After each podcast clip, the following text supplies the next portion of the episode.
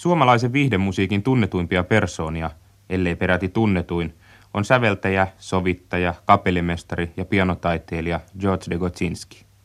Hän aloitti uransa jo 16-vuotiaana ja on aina 1940-luvulta lähtien ollut viihdemusiikkimme näkyvä voimahahmo. Minkälaisia mietteitä George Gotsinskillä on viihdemusiikkimme nykyisestä asemasta? Kävin tapaamassa häntä juhlakonsertin harjoitusten lomassa. Olen aloittanut urani ravintolamuusikkona.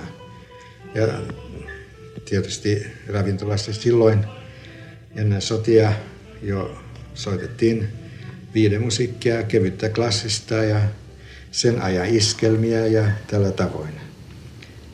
Tietysti olen saanut konservatorissa klassillisen musiikin koulutuksen ja minun oli tarkoitus lähteä ulkomailla opiskelemaan operakapellimestariksi, mutta sitten tuli sota ja kuvat muuttuvat.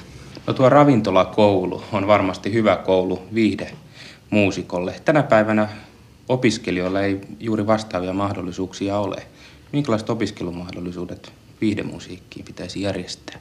Ja se on sellainen juttu, että se nuorukainen ja tuleva muusikko, joka haluaa tulla kevyen musiikin papiksi, niin hänen täytyy opiskella itse levytyksien, eri bändien, eri isompienkin orkestrin mukana ja siihen täytyy myöskin tuntea semmoisen palava soihdun sisälle.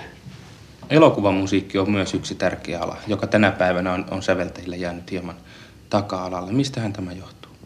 Elokuvamusiikki me näemme kaikissa filmissä sellaista sanotaan universaali patenttimusiikkia. Siis myöskin näissä kaikissa televisiosarjoissa, niin se musiikki on aika vanhanaikainen, melodinen ja sitten dramaattinen.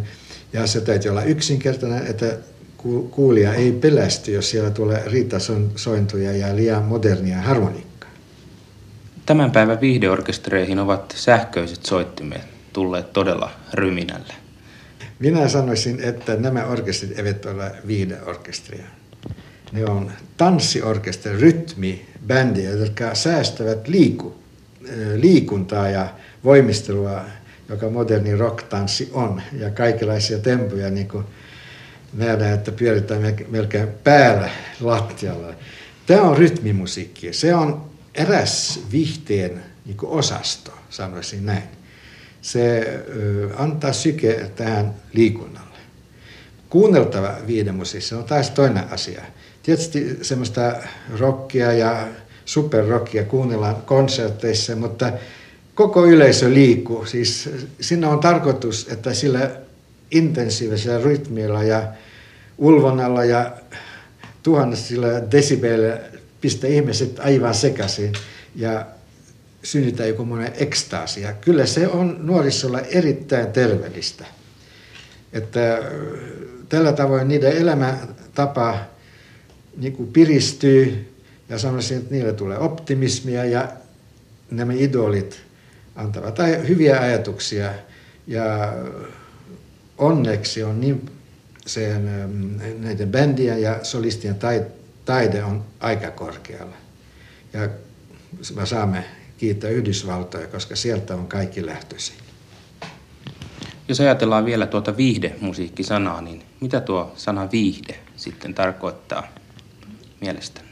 Siis viihdemusiikki on niin laaja käsite, että minä sanoisin, että myöskin joku hieno opera alkusoitto, pirteä ja, ja yksinkertainen ja, ja helposti kuunneltava – se on erittäin hyvää viidemusiikkia. Mozartilla on viidemusiikki Beethovenilla ja puhumatta sitten viniläismestarilta. Kaikki musiikki, joka tekee ihmisen hyvällä tuulella ja tekee onnelliseksi, se on hyvää viidemusiikki. Te jäitte eläkkeelle vuoden 79 ja 80 taitteessa ja sen jälkeen on kuulemani mukaan töitä riittänyt aivan valtavasti. Juu. Onko meillä tulossakaan ketään lahjakkaita?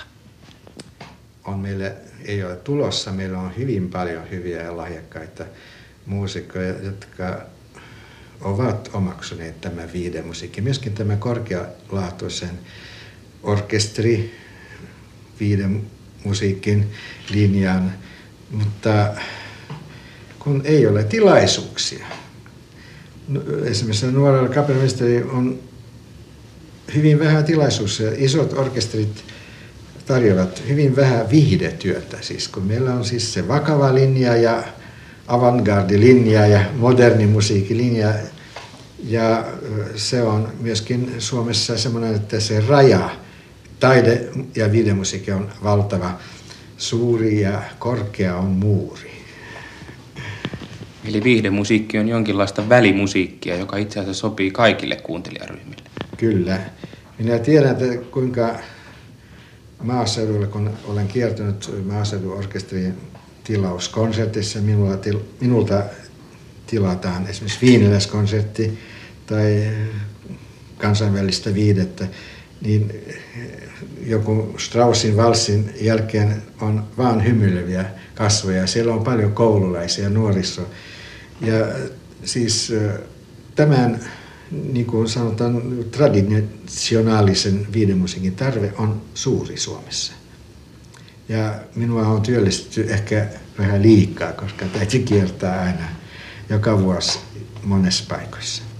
Mikä työ tällä hetkellä tuntuu mukavimmalta? Sovittaminen, soittaminen, kapellimestarina oleminen vai voiko niitä edes erotella? Ei voi.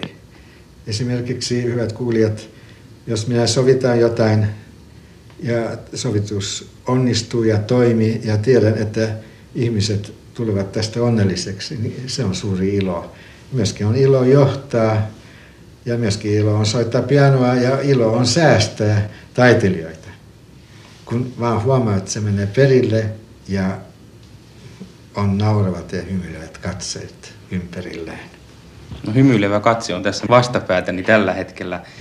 Ö, onko todella niin, että ka- kaikkien noiden monien, monien, monien vuosien jälkeen jaksaa vieläkin todella hymyillä?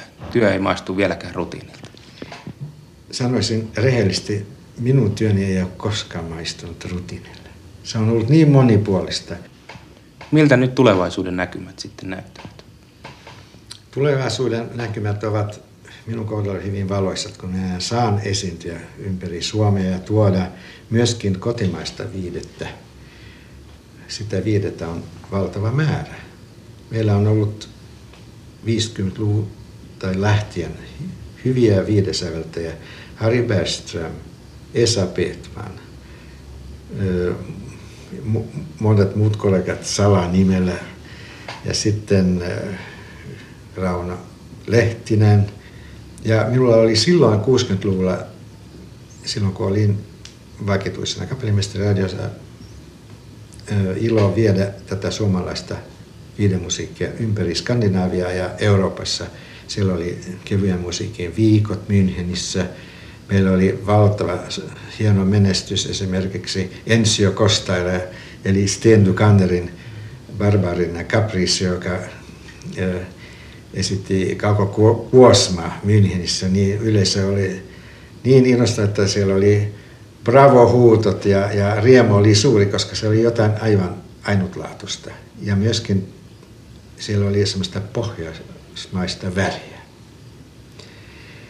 Mutta ne ajat ovat menneet. Nyt luultavasti äänilevy, video ja kaikki muut nämä kaupalliset äänilevyt ja se, mitä syötetään yleisölle myöskin Mannermaan radioissa.